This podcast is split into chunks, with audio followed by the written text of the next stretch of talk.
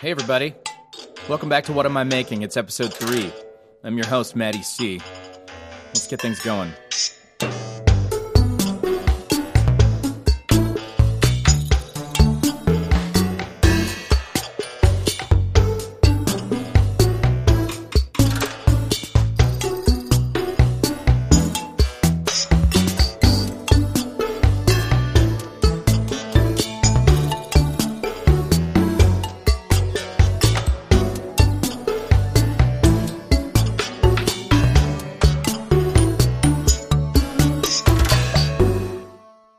It's Matty C. Welcome back to episode three of What Am I Making? What'd you think of that new theme music? That's from my friend David Baldwin, who, after just a few days of me asking, hey man, could you put together some new theme music for the pod for me? And he said, well, sure, what do you need? And I said, how about early Depeche Mode? And he said, oh, here you go. Have talented friends is my advice. Have talented friends. Thanks, Dave. It's awesome. I love you, buddy. All right, Squeaky Chair is in action. Um, I got Maura Quint on the show today. Maura's a really, really funny and smart lady. And um, if you know Maura, you might know her from her hilarious and a very, very uh, heavily followed Twitter feed at Behind Your Back. You might have seen a bunch of her hilarious stuff on TikTok. You may even be familiar with some of her tax policy work. You might have seen her writing in McSweeney's. Regardless, she's a really funny person. She's also really smart and really thoughtful. And we had just a great discussion. We actually had a great discussion and half because the first time we got together, Maura was really kind and tried to suffer through uh, what I'm going to say was my internet uh, issue. I'm not going to put this on Maura Quint. I'm going to take responsibility for myself. This is part of the work that I am doing. So we got cut off. I, am not exaggerating, nine or ten times, and finally I was like, "This is ridiculous. We're never going to be. I'm never going to be able to edit this back together." And you're just getting cut off every time you you get a sentence out. Let's do this another time if you're if you're willing to even bother again. And of course, she was a sweetheart, and she did it again. She was awesome, and um, just just an amazing individual. Um, we have a, a really great discussion, and when I went to have this second interview with Maura, I really wasn't sure where to start because the first conversation, stilted though it was, got to really interesting and neat places. And there was one idea that I was really fixated on that stuck with me after we got together and talked. And it was this concept that adulthood was a destination. And I don't I don't know that I'd ever really put it in those words before until recently. But we started talking about this idea and and it really it really hit me hard because I've lived most of my life thinking I was supposed to have this shit figured out, that everybody had it figured out, and we don't. Nobody does. I didn't know that we're all making it up as we go along, and I didn't figure that out until really, really recently. And it makes me feel kind of foolish and naive. But at the same time, Maura and I talk about the fact that while that's kind of a terrifying thing that nobody's in charge, it's also really freeing because it means we have more power than we realize and that's kind of the purpose of what I'm trying to do here. It's sort of to find my own power, and in a way, in finding that power and in sort of reinvesting in my own voice, I want to help other people find theirs. And I want to have these kind of conversations because I, I've already had four or five of these. This is the third one that I've published. None of these have gone like I expected, and they've all led to more interesting and illuminating ideas and conversations than I ever would have thought up on my own. This is the beauty of collaboration and conversation. I think that's what my gift is. I think that's I think that's a big reason why I'm here. Why this is work that I'm supposed to be doing. And some more and I talk about the the important work of our lives, and most of what we talk about today is raising kids. And that wasn't what we were going to talk about. That wasn't what I thought we were going to talk about. But we talk a lot about seeing ourselves and the lessons we've learned through watching our own children and what that experience has been like for us um, Maura has a really interesting story where she talks about sort of the the blessing and the curse of being a gifted kid. Something that I could relate to, something that she could relate to and could see in her own son. Um, we talk about learning how to ask for help and giving yourself permission to do that. Speaking of asking for help, now's a great time for me to ask you to support this podcast and my Substack. You can go to whatamimaking.substack.com and sign up for a free or a paid subscription today. The simple fact of the matter is, this is all free right now. I'm giving this away. but it's really expensive to do it. It takes a lot of time, it takes a lot of work, and a lot of effort. And I want to keep doing this, and I want to keep doing it for as many hours a week as I can. But to do that, I need your support. So if you like what I'm doing here, if you appreciate what I'm doing here, you can go over and you can sign up for a membership today. If you just want to try it out for free, you'll still get access to everything else. Again, the address is whatamimaking.substack.com. And if you have some money and you want to support us, we sure would appreciate your help. We're going to get to a point where we're going to have to start asking more ferociously and more frequently.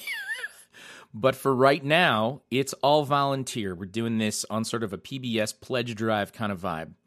So if you could give us some support, we sure would appreciate it. We've got monthly memberships, we've got annual memberships, and if you've got a little extra money and you really believe in what we're doing, you can even become a founding member today go over to whatamimaking.substack.com and make sure that uh, whether you have a membership or not, you're sharing this with your friends, anybody who is interested in these kinds of ideas. Please let them know about the work I'm doing over here. Let them know about the pod and let them know about the uh, mixtape for a future self, which make sure you're checking those out. There are three of those out now. Anyway, this is work that I'm really excited about. I'm really proud of. I'm really happy to share it with you, but I need your support. That support can come in the form of likes and shares and money or whatever you're able to do. Your time, your talents, and your cash are all valid here. We would love to have your assistance. If you have feedback for us, please let us know what's up. Go over to the Substack page. Again, what am I making.substack.com. Leave us a comment, or you can even jump in there and send me a direct note. You can also email me directly at phono4 at gmail.com or you can find me on Facebook, Instagram, and Twitter. On Twitter, I'm at Wax and Wayne Music. And on Facebook and Instagram, you can find me uh, as Harbor Coat Music, as Wax and Wayne Music, and as What Am I Making blog. Make sure you're checking all of those out and following us on all of the different social outlets. All right, without any further ado, I am so happy and pleased to give you my conversation with the hilarious and talented Maura Quint. Enjoy.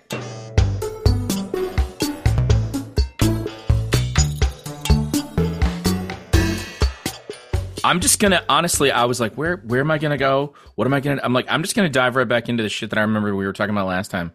Great. Like like just we're gonna jump I remember I've been I've been fixated on this this concept where you and I were talking about how as we were growing up and even into like kind of into our 20s, we were talking about this idea that adulthood was a destination. Mm-hmm. That was kind of what we got cut off on. And I was, I've been thinking about that a lot. And I would love it if you could maybe kind of talk about that idea a little bit. Yeah, no, I think uh, growing up for myself, and I think a lot of people wind up feeling this way this sense that there is a, a sort of end goal to life, that there is a place we have to get to, right? Like, if I just go to the right school and get the right job and meet the right person and and sort of make the right choices i will end up at this sort of place that i have arrived at of happiness and and success in some way and then i just you know then i kind of like that's it right like i, I coast there and happy yeah like you uh it's like you tick off these things on the checklist and at 38 you have everything that you're supposed to have and now it's just sort of cruise control until retirement right yeah, absolutely. And honestly, I mean, even though I now am at a point in my life where I fully, uh, I recognize that that is a complete lie. That's not a truth at all. There's like a little part of my brain that still sort of feels this like, well, if I just do these couple of other things, then I will have succeeded at happy for my life right? Like if i just if i were to just publish a, a, few more things and if i just if i just made these a couple of additional connections and i i had this going for me and this was a constant then i i would be set and that would be it. And that's just it it's not at all the way life works no unfortunately and i don't want to sound like all hippie-ish but like there's something to that idea of sort of that zen philosophy of you know, enough is never enough, no matter what it is.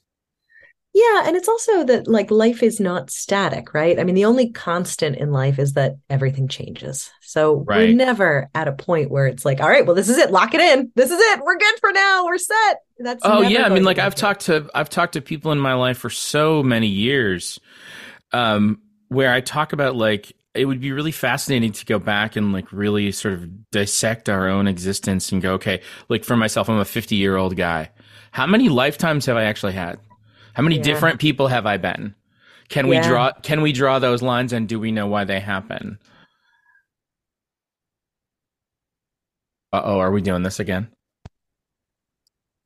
Sorry, I'm back. not sure. You're there back. were sirens going by too, so it was oh, all no, you're, madness. You're, oh well, it's probably just be we're we probably just being squashed by the by the government just so that they can have bandwidth. They don't like they don't want the people to know this. You know, no, no. this is information. No, and I will very say, dangerous. I, and I will say, in East Lansing, uh, near where I live, uh, scanner chatter and uh, people reporting what anyone called in as fact um, wound up being a real issue last week. Oh, really? Oh, yeah. Um, well, we had the the shooting at the university, Jeez, and uh-huh. and so you know, Facebook blows up, and it's just people reporting everything that's being called in on the scanner, right. whether or not it's true, and it led to a lot of panic. So, oh, I'm sure. Yeah. Anyway, didn't mean to jump off course there. No. Um, mean... but like, like I love this idea that I think even as recently as a, a, few months ago, I think I had still convinced myself that most adults had it figured out. Most oh, people yeah. knew what was going on, and the reality is we're all just making it up. We're all full of shit. Oh, absolutely. That that is a huge lesson that uh, that I've learned slowly through my life. Although I think I am at nearly full acceptance of this one. the understanding that I mean that no one knows what they're doing, which is actually um, a pretty frightening concept because it then leads into the awareness that no one's really in charge, right? Like right. no one has a master plan for this. It's not, and I mean, there are people who have specialties. There are people who know in particular certain things that they're doing, but no one's like really running the show here.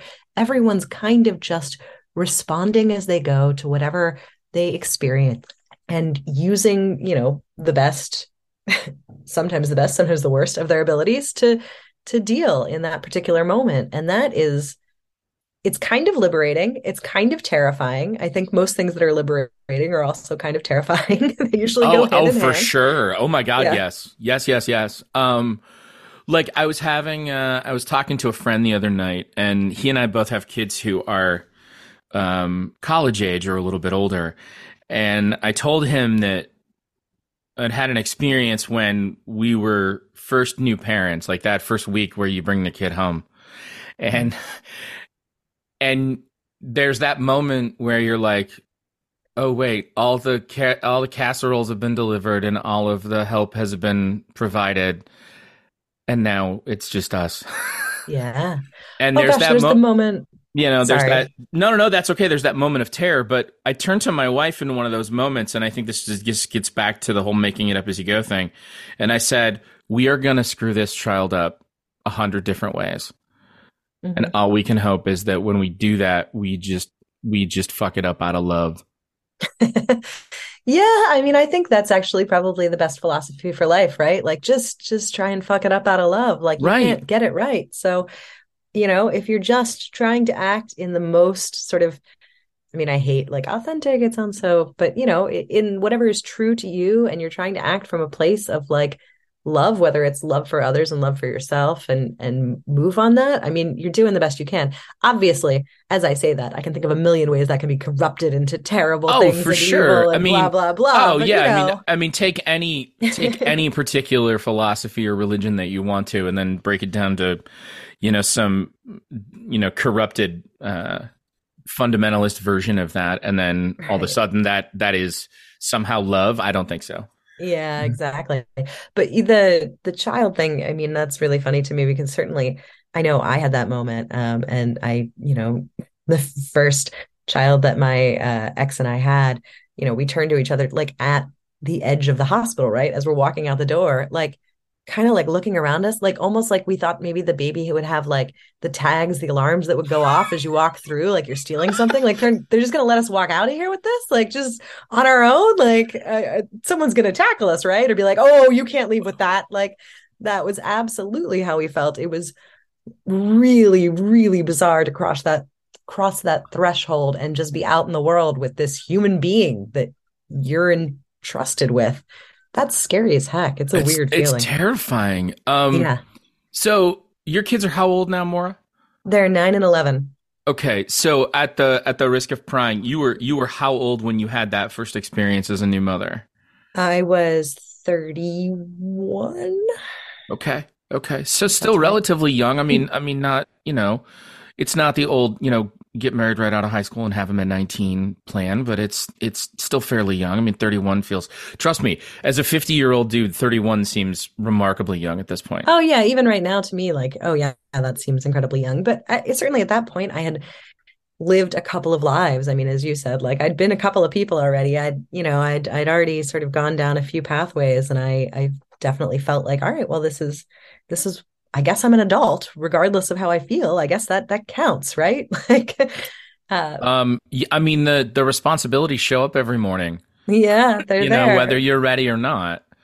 It's but that feeling, I think that like that moment for people who have experienced it as well, where you sort of cross that threshold with this baby that is just like that you have to shepherd through and you want the absolute best for, but you know that you're going to make so many mistakes. Like, you know, there's no perfect way to do it. If there was a perfect way to do it, we all would be doing it that way. We'd be like, ah, yes, the instructions, I'm going to follow them. That doesn't exist. There's a million nuances. Excuse me. I have a bit of a cold, but there's like a million different variables and possibilities and, and things that you have to take into account that are only true of your particular circumstance, your existence, this, this other person's existence, the way that those things mesh and meld and your surroundings. And it's a really, really intense, stark feeling. But I also think that it is sort of, I mean, not to be too sort of cheesy about it, but it is the feeling that we have with our own lives. It's this thing, right? That we have to shepherd through, that we are told, like, no, it's yours now. You're an adult. Go, you know, here, walk out the door with it. Enjoy, figure out how you're going to raise your own life. And that I think like we don't really prepare people for that sensation and that feeling. And I think that can be really weird and frightening, um, especially for like new adults, for young people. No, that no, that's amazing. Uh, the the idea of sort of like shepherding yourself while you're shepherding someone else through. I'd never I'd never really thought about it that way before. Um, how were you as a new parent, and how you how are you as an adult about asking for help? I'm an adult. God damn it. You're an adult. God damn it. No, you're you're a parent. You're a you're a semi self sufficient human being. Um, how true. are you? How good are you about asking for help when you need it? Oh boy. Um, the short answer is I'm getting better, but it's something I've never been good at. I'm not good at asking for help. Me neither. I I hate it. I hate it. Why I mean, do you hate it? I hate it for a couple of reasons. I mean, one, I I don't like to burden people. So, you know, just the having to ask, I don't that makes me feel very uncomfortable. Two, I don't like to be vulnerable. So, having to ask for help means admitting a weakness. It means admitting there's something that you're not able to handle. And that feels terrible because I'm completely in control. I'm fine. I can do everything. It's, I don't, I can carry that. Leave me alone. You know, I'm very like, I'll kick the door open with as I'm, you know, my arms are, I'm fine that is the sort of that's the being that I have tried to sort of cultivate or that I am. And so having to say, oh no, I'm not fine and I I need something from another person feels very frightening. Um, and I think fundamentally because one, vulnerability means that you could be hurt. And two, it also means you can be rejected, right? You can you can ask for help and not receive it. And that right. feels like an even bigger problem then like then what do you uh, do if you and i think there's rejection. I think it's really easy when you're sort of handing out advice or when people are talking to you. It's really simple to go well even if they say no you're not any worse off than you are right now. And in reality i guess i guess sort of logically uh in, in uh, tangentially that's true. Or sorry tactily that's true but it's not true. Like not only do i not have the thing i had but i also open myself up and hoped for a solution from this other person, mm-hmm. or at least hope for a solution and a light. And now I've I've I've asked for a you know a raft, and they've said no, sorry, we're all full up over here, can't yeah. help. You know, yeah. What you've lost is some part of hope. Like, yeah, by you know, if you if you're not asking, there's always the thought, well, eventually I can ask if I really have to.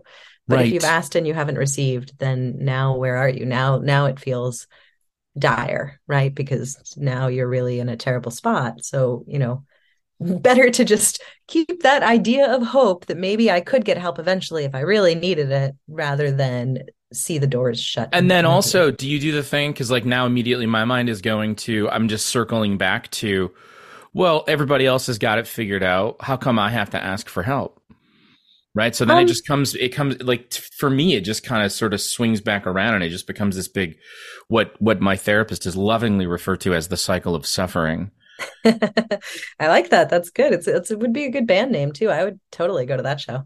Um, it, it's uh, oh we're gonna no we're gonna talk about then that then because i just launched something new today that i want to i want to talk about that so go ahead oh, i'm, gonna write that down yeah uh-huh um no, i i think that i have that that cycle definitely I, I that definitely plays into but i think i uh, hmm.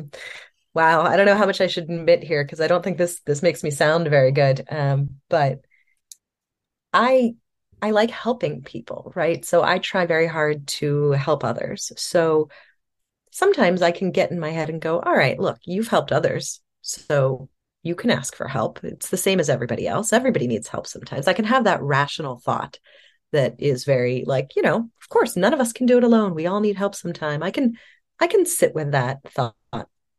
but there's a little part of me that and I don't know what this is, but it's not that I go, well, but you're better than everybody else. It's that you should be better than everybody. Like you should have worked harder, you know? Like there's there's some part of me that inside of myself that's like, no, but you should figure it out, Maura. Everybody else needs help. That's natural and normal, but you shouldn't. You should have figured it out.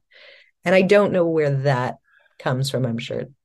I'm sure I do the you know, same thing. I think it's, I think it's, oh, that's, oh yeah, knowing so some of it is ego, I'm sure. Mm-hmm, sure. Right. Um, some of it, I think, is the way we. I'm really learning that I have misinterpreted a lot of cultural expectations and given them a lot more weight and mm. um, uh, negative energy than they should have had. I've had a really unhealthy relationship with the idea of work since my teenage years thinking that work that work. oh, so you're American? Okay, I yeah. am. Uh-huh. yeah, it isn't just that that I I I have been I have been wounded uh, in myriad ways by capitalism, both literal and figurative, but um, that I I bought into this idea that work was something that you didn't get to enjoy or mm-hmm, that sure. enjoyment wasn't the wasn't a primary concern. It was a fringe benefit if you were lucky enough to get it. Oh, absolutely. Yeah. That's that was like a weird little lottery winning thing that could happen. Yeah, or or you did what my mom did, which was you took your remarkable talents and energy and ambition and empathy and taught school for 30 years and just got completely mm-hmm. underpaid. You know? yeah, that that'll do it. Yeah, yeah. if you want to actually uh, utilize the, the, the skills that you have we generally tend to say but, uh, but well, to me this is kind of getting at you're talking about you want to help other people.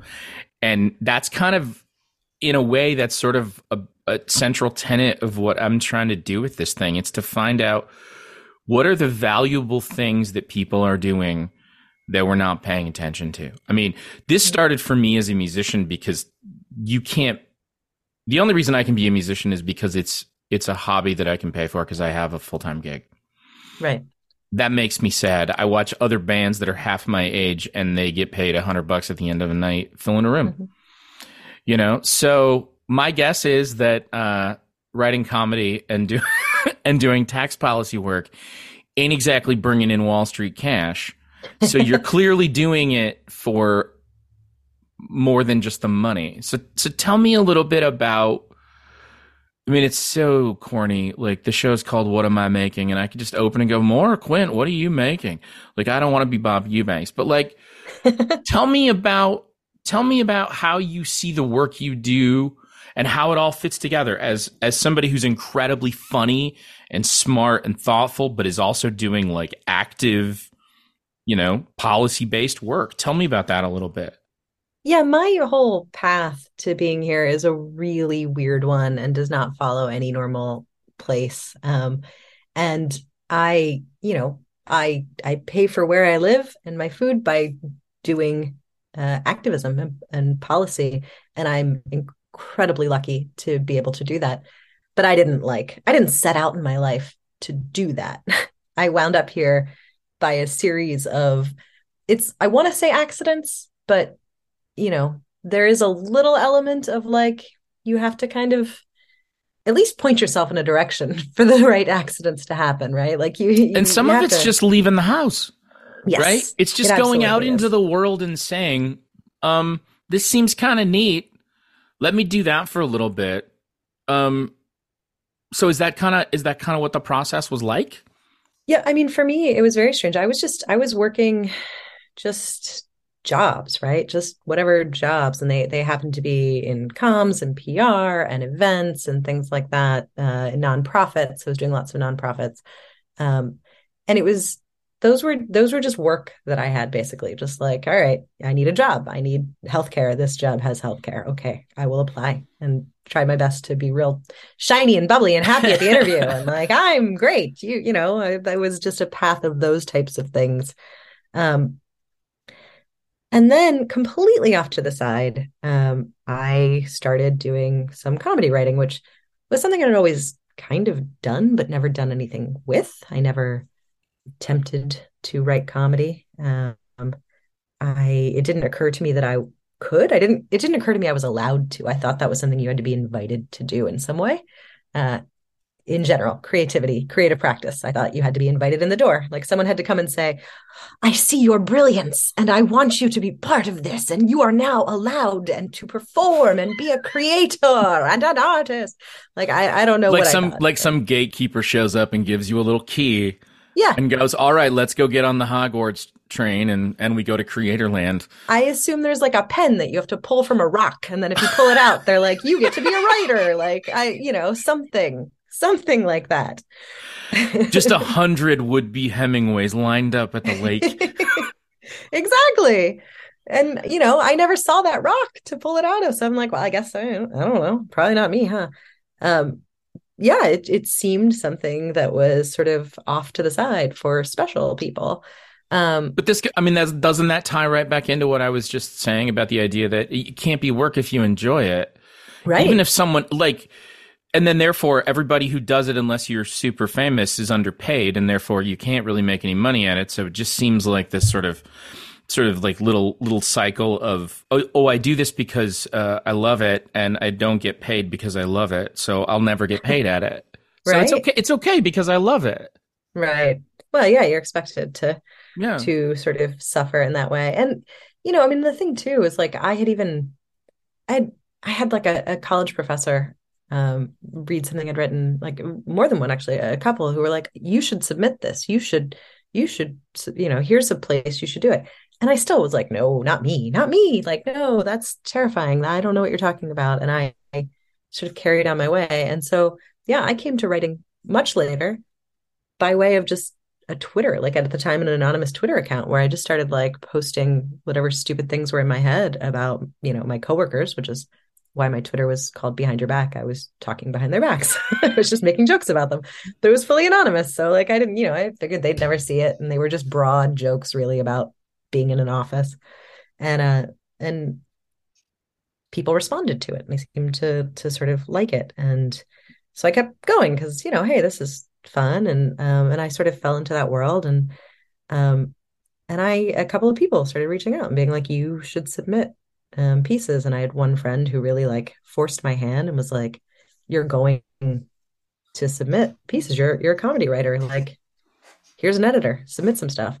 And so I was like, oh gosh, oh gosh, okay, here, I don't know, here are a couple pitches. And the editor was like, great, we'll take this one and we'll pay you for it. And I was like, is that all I had to do this whole time? That's it. I had to, I just had to, Have confidence. I, I just had to try. Yeah. like, oh, I just had to write and I just had to submit. Oh, huh. Well, that didn't seem so hard, did it? Um, no. And then you turn around and you do that a hundred more times and you get the same number of yeses. yeah. And they all are paying you, you know, 50 bucks. Um, it- it- Which, it as it turns out, still doesn't pay your rent. I do think that's an amazing object lesson in what it can be when somebody else reminds you of your voice. Of your talent, of your ability, or or reinforces something that you sort of have found a way to mute, even though maybe it's really I hate the word calling, but like maybe maybe it's something for which you have a a, a preternatural ability toward. Yeah, I mean, I I kind of hate that that is true, but I did have to have my hand forced by someone who was um, much further along and who was working in that field um, because I I couldn't bring myself to believe it, and I also like you know not even just not even just this sort of like starry-eyed wow I can, but also to be clear, a tremendous amount of fear because it's the same fear No, as sure. asking for help, right? Like it's like, well, sure, but what if I submit and then they say, no, this sucks. Well, now I'm worse because before I thought maybe I could eventually. And now I'm being told, no, I can't ever. Uh, and that's a much worse place to be. So trying is just a doorway to failure. So I don't want failure. now I you won't did try. you did something that's a tell right there for me, which is you went um you went all or nothing. yeah. Okay. Is this a is this a, a I'm not trying to analyze analyze No, it. go I'm for just it. doing so much damn work on myself that I when I see it in other people now I'm like, "Oh shit. That's me. I'm hiding in there." um is that something you've always done and are you aware of it? Yeah, absolutely. I mean, like, it's, you know, at least at first, right? Like you learn that it's not. You learn that it's it's not. But that that moment of learning is really scary for me. Yes, there's absolutely a sense of like either either I can do this or I can't. And I, you know, it's got to be innate, I think, in me. And I I think that because I see it in my 11 year old, not in my nine year old, but in my 11 year old. And he started this way too. He has a lot of natural abilities, which is like blessing and a curse because if you just kind of can do some things, you start to believe that you should just be able to do everything rather than having to learn that it is worthwhile to work and fail and struggle to get to things that you want. And I think I had that too. When you have a few natural abilities pretty young, you start to go, well, I can just do those. So I don't need to do these other things. And like if I fall, well, that means that I can't do this anymore. So I'll do something else like that I can do. And there's this sort of this this kind of expectation that you are either good at something or you're not, as opposed to going, hey, I can learn to do all sorts of things and I can train myself to be better and to grow. And I don't have to start out already being strong. I can start out being weak and grow strong. And that is like, that has been a hard thing to, to learn, I think, over time. Um, it sounds like you're really learning it remarkably well. You just sort of parsed that out beautifully. I sort of felt like you that was your ability to return the favor of of analyzing me. Seriously sitting there going, "All right, so we're taking that. Thank God I'm recording this. Thank God I'm so."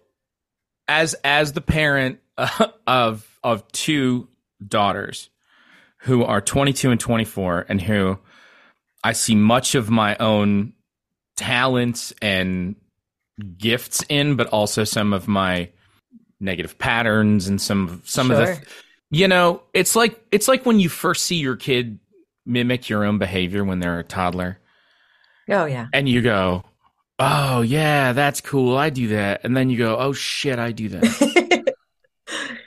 So, uh-huh. as you watch your 11 year old sort of mirror your younger self, what's that experience like, both as a parent and somebody who's still learning this lesson internally?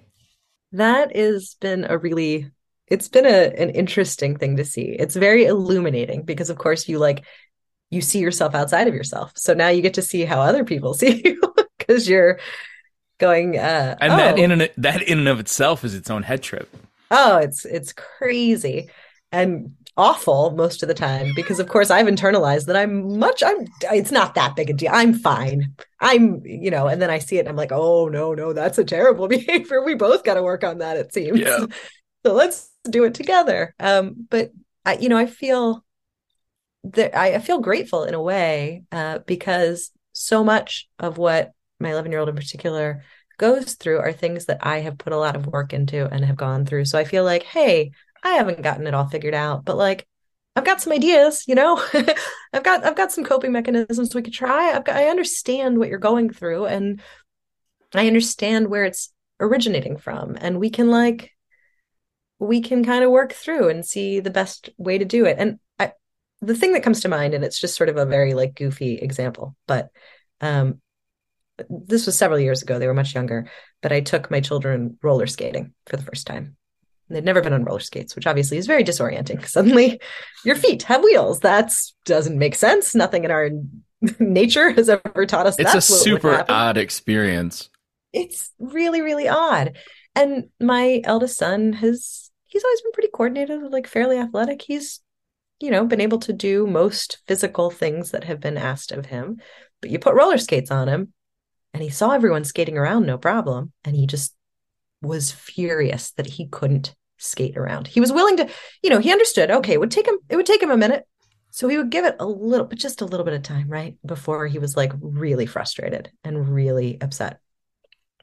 And I watched and he like melted down in the roller skating rink, just like I don't want to do, you know, just anger and like having a kind of fit. And he went off to the side.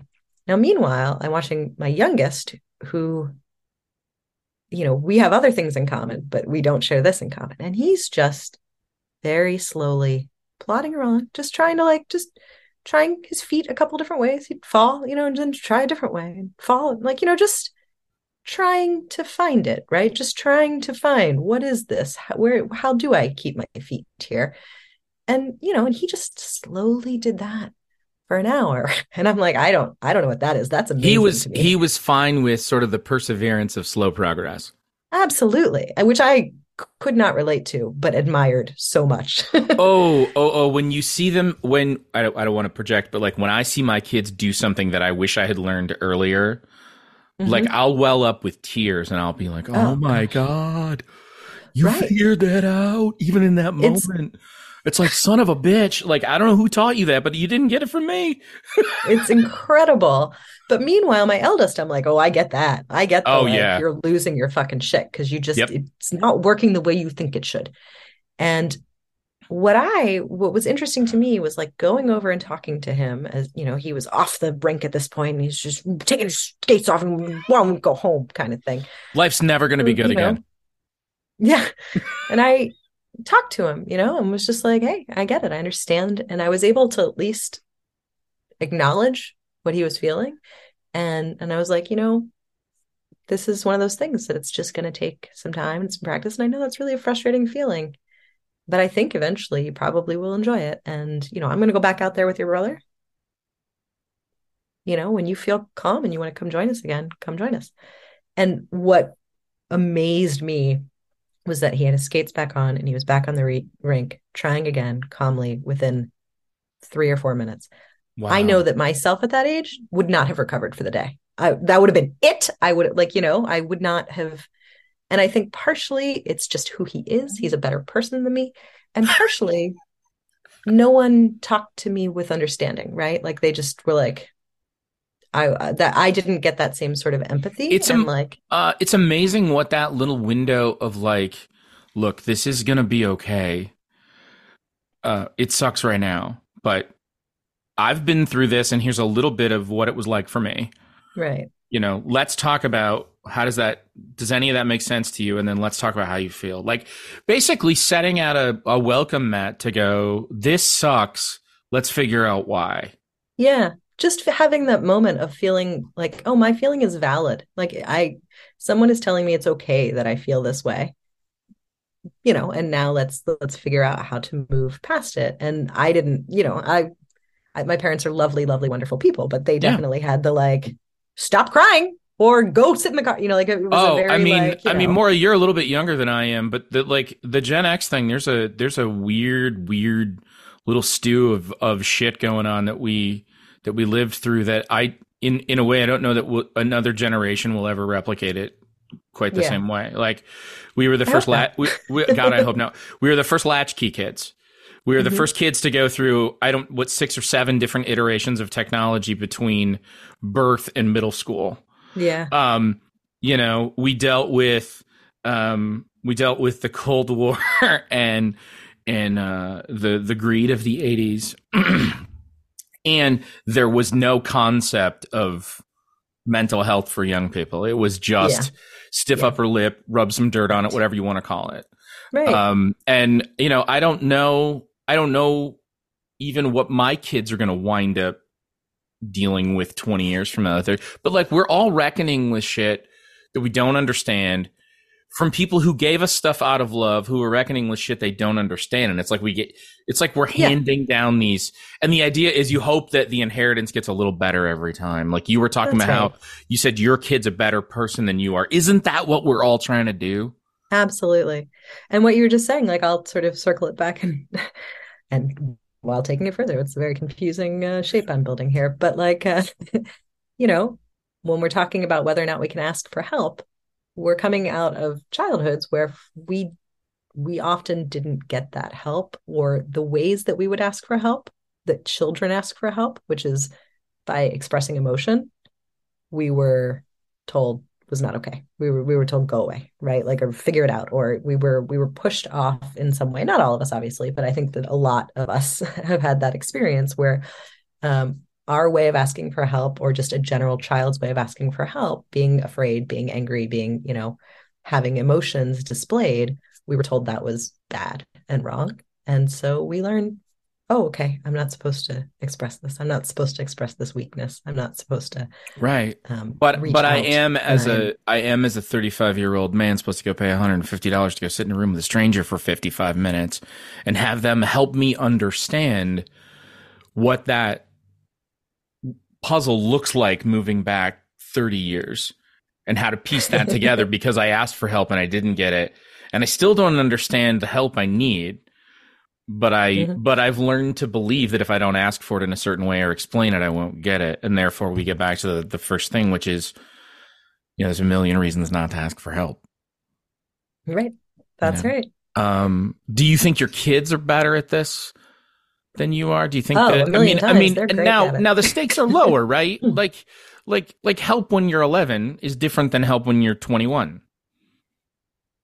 It is, but it isn't, right? Because, you know, you think back to being a kid, everything you're feeling feels like the biggest thing in the world. It feels like the end of the world. It, Uh, it doesn't you know, matter that you don't that's know what a very mortgage valid is. It feels to you like it is the whole world.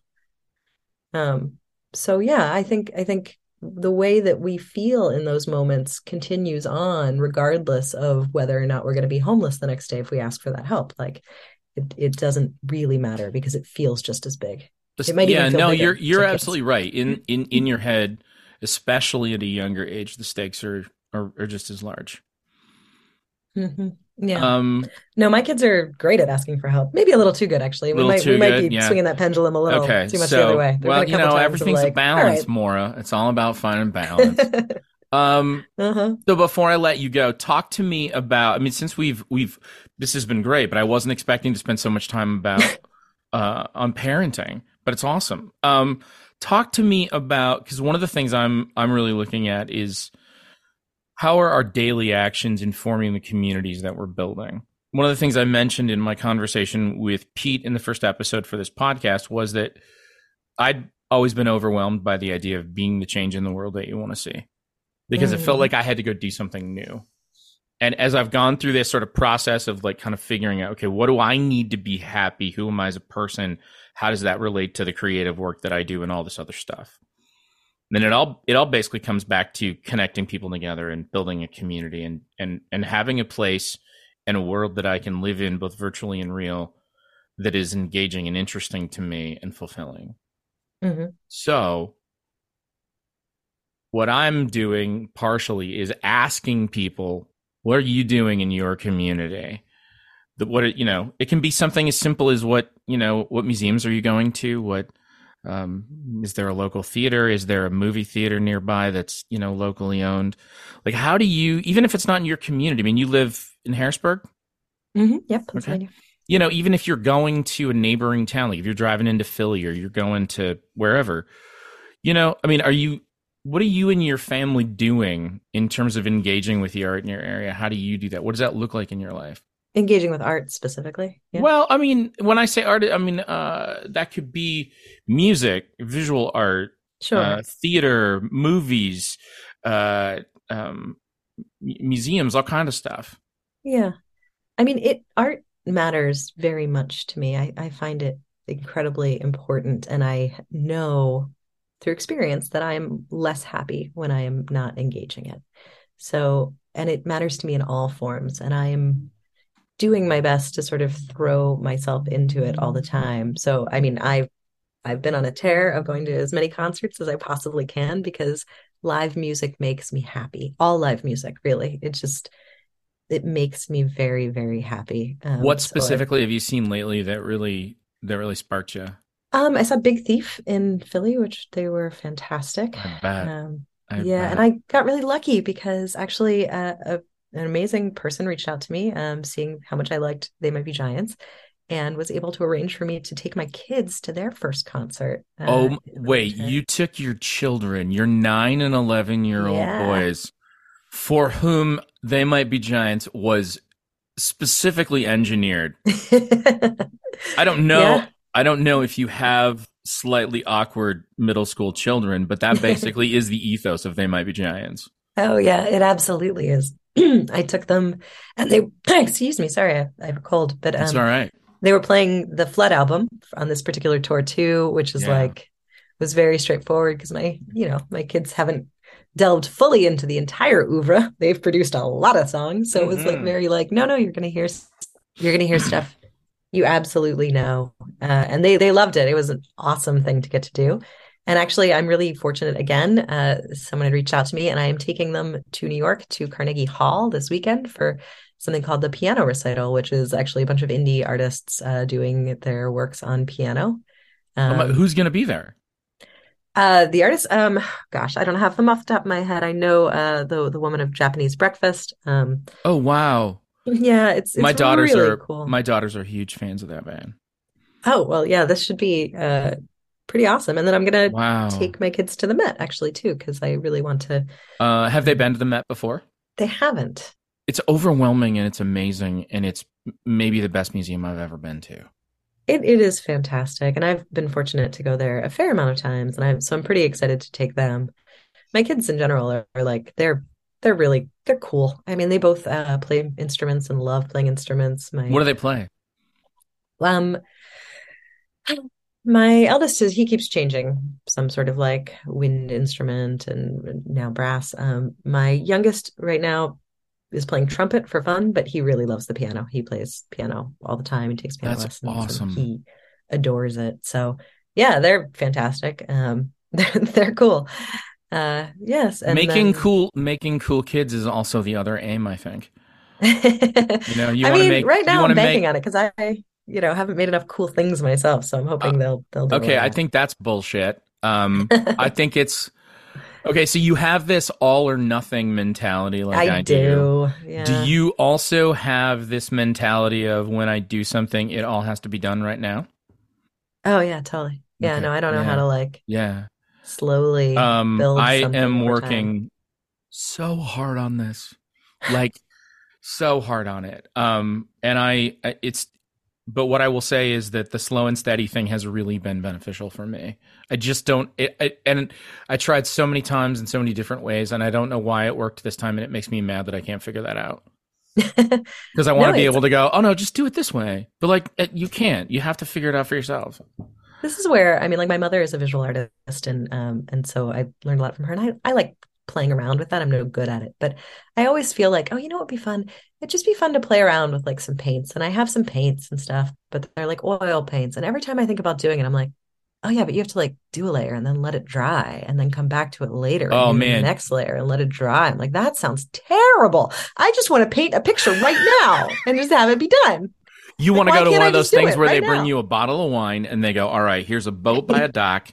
And you're gonna uh-huh. paint this, and it's not gonna be that good, but you're gonna get drunk, and you're gonna be with a couple people you like. It's gonna be fun.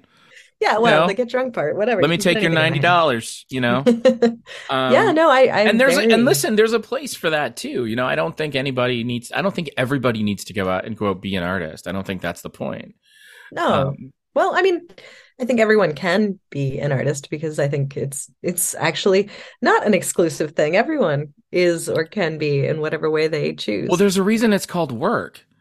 Yeah. You know, yeah, some people are more suited to it and some people have more of a natural gift, but like you know, even LeBron James doesn't become LeBron James without a bunch of work. It's true. And I, you know, there's a quote that I always come back to because in general, I struggle with this and I struggle with it in all ways too, because you were saying like, be the change in the world. You felt like it's, you have to be everything, right? Like you have to Yeah. fully. And I, I feel this way all the time and it paralyzes me all the time, no matter what it is I want to do. I'm like, well, ah, that means I have to do it. And I can't do all that. So I just do, I'll, I'll sit here and do nothing and like sit and shake, you know, and, and be afraid. Yes. And uh the thing that I try really hard, like I it's just I try to just hold it in my head all the time is the Arthur Ashe quote, um, which is start where you are, use what you have, do what you can. And like I have to say that to myself all the time. I have to constantly tell myself that that's enough. That matters. Start where I where I am. Use what I have. I don't have to go find a million things in order to be able to do this next thing. Just what do I have right now that I can use? And what can I do right now? That's not going to be everything, but I could do something right now, right? Mm-hmm. Do that. That I, it's like it's been a very difficult thing for me to learn and I'm still very much trying, but I I have to go to that quote and sort of re-reference it and re-up it in my life constantly. What an amazing mantra, though. I mean, that's it's the simplicity of it. Yeah. It's the uh, it's also it's also lowering your own expectations without telling you to. Yeah. you know, it it's saying you don't have to do all of this. Are you familiar with the 10 minute rule? Oh gosh, that sounds so familiar. I definitely It's one of these it, things that, like, every time. Okay, so one of the things that's happening to me as I go through this process is, I'm like, oh, I'm one of those people. I'm like, I'm that guy at the party. Like, there's all this bullshit that I figured out, and like, if people start talking to me, eventually, I'm gonna start sharing it like some weird Christian who's witnessing at the, you know, neighborhood barbecue. You know, but like, so the 10 minute rule is you're supposed to, and I'm not good about doing it, but I'm trying. You're supposed to take a task you hate doing or a Mhm. project you don't, you keep putting off Mhm. and you say, I'm just going to work on it for 10 minutes. And That then, and then basically you let yourself off the hook. Right. You say, I don't have to worry about that the rest of the day. Right. And then tomorrow I'll do 10 more minutes. Now you can't do everything that way, but like if you've got a garage to, like I've got a shed right now that's just overflowing with shit. It's Mhm. making me anxious. I don't, I don't want to do it. I, I come up with excuses not to do it. It's too cold. It's too wet. It's not, you know, whatever. Yeah. I need to just do it. What I need to do is go out there for 10 minutes. Yeah. And so I need to do, but like, I got to make myself do it. And it's hard. I've sort of intuitively started doing this in like a lot of places in my life because I I do struggle with like completion and perfection and all or nothing all the time. And it it has messed up many areas of my life down to things like well I don't have time to clean the whole kitchen right now. Like so I'm just not going to do it until I have time to clean the whole kitchen. Or I don't have time to fold all this laundry so I'm just not going to do it until I have time to fold all this laundry and what I started doing probably in the last like five years is like playing this game with myself. And it has changed entirely how I I do these mundane things where I go, oh, instead of saying I don't have time to clean the whole kitchen right now, hey, I have three minutes until this next Zoom call starts at work. I wonder how much I could get done in three minutes. Let's see. And it like, and I do it like this little sort of, huh, turns out I can unload the dishwasher, I can wipe down all the counters, and I can actually like, you know, take the garbage out in three minutes. It actually doesn't take as long as I think it does. No. And I wind up with like, oh, my space is cleaner. Like my my I'm not as burdened by this stress of all these things hanging over my head as much because I'm kind of getting things done in little bits and pieces. And it's, And you it's find, really made like, a difference. and again, like some of it for me is like I'm I'm 50 years old and still learning these lessons, and it's like, oh, how come I didn't know this at 14? And then and then you go back to the whole, oh, it's because you're stupid, and uh, you, you don't know what you're doing, and everyone else is ahead of you. Right. No, but that's where I am actually. See, I flipped that narrative completely because then I go, oh my God, I am fucking brilliant. I just, I just, look what I just figured out. That is amazing. Uh, next, Wow. I am so so when are you starting the Maura Quint's Life Hacks YouTube channel? I can't wait. I just can't wait. I Um, mean, you know, in a couple minutes a day, I'll, I'll get that done. Uh, It is it is kind of amazing what that sort of slow, consistent progress will do. I mean, you said something, and actually, this is a great place to wrap up. You said something in our last chat that also stuck with me, which was something to the effect of, "What if genius is just doing something really well consistently for a long period of time?" I'm paraphrasing, but it was essentially the idea of the quote. Yeah. Yeah, well, I think we do get wrapped up in this concept of genius being this sort of extraordinary thing, and we place a lot of weight on it. And we think that it is like sent down from on high. Uh, whereas, yeah, I, I think that there are a lot of times that genius just is caring and working and doing it and and putting your whole self into something uh, on a regular basis. Being present. Yeah. Yeah, it often takes that as much as I like to, you know, hide somewhere else. That's a struggle for you.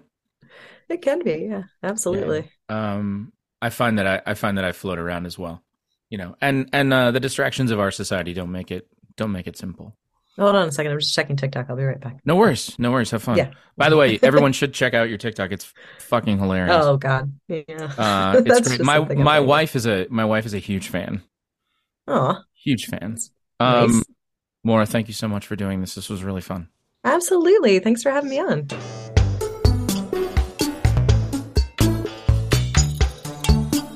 How about that, huh? The talented, thoughtful, and wonderful and hilarious Maura Quint. Thank you so much to Maura for being on the show. Thank you so much for being here. Again, please make sure that you are subscribing to the Substack. It is the way that I make this thing happen. Go over there, support with a paid or even a free membership. Uh, just subscribe. Go to whatamimaking.substack.com. Please make sure you're subscribing to this podcast wherever it is you're getting podcasts from. Make sure you're telling all of your friends, your coworkers, your family, and your neighbors about what we're doing here. If you have people in your life who like art, music, film, uh, poetry, literature, culture in general, make sure they're coming over here to check this out. Do you have weird friends who have deep thoughts about heavy shit? Send them this way. What Am I Making is built for people like that. Thanks again for being here. I'm Matty C. We'll see you next time.